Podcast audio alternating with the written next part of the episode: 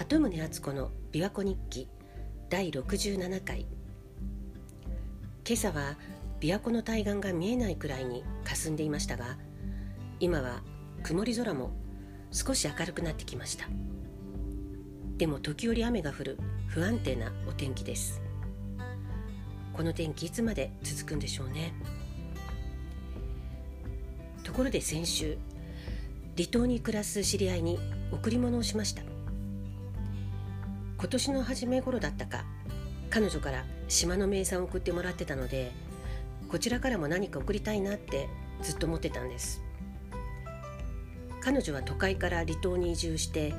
ご主人とあと彼女の高齢のお母さんと暮らしてるんですけど島には海の幸も山の幸も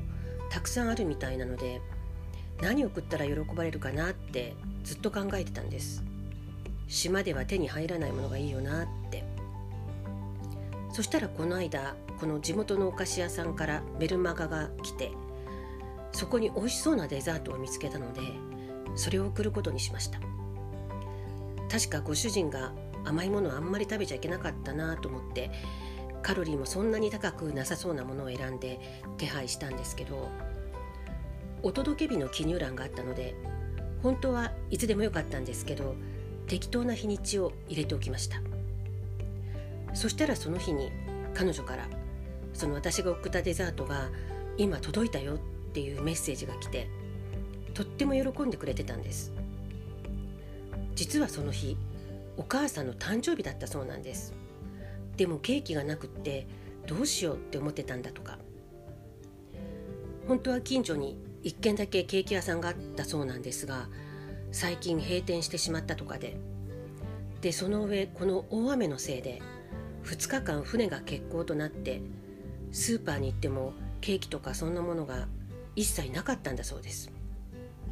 そしたら私からこのデザートが届いたのでこれでお祝いするねってメッセージが来たんです。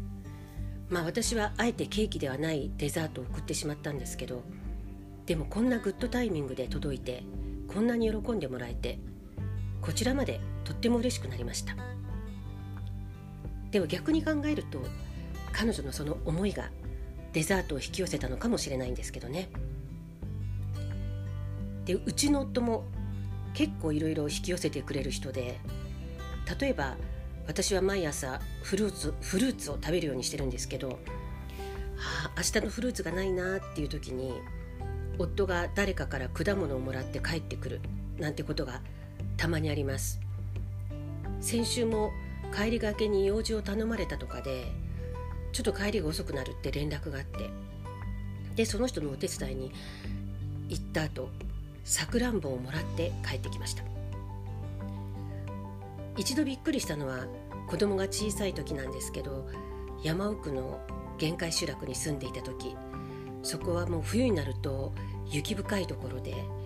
でスーパーからもものすごく遠いところだったんですが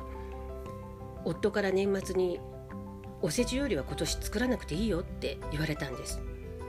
おせち料理特に好きじゃないし年末年始ずっと仕事だしって言われて「え本当にいいの?」って言ったら「いや本当にいらない」っていうので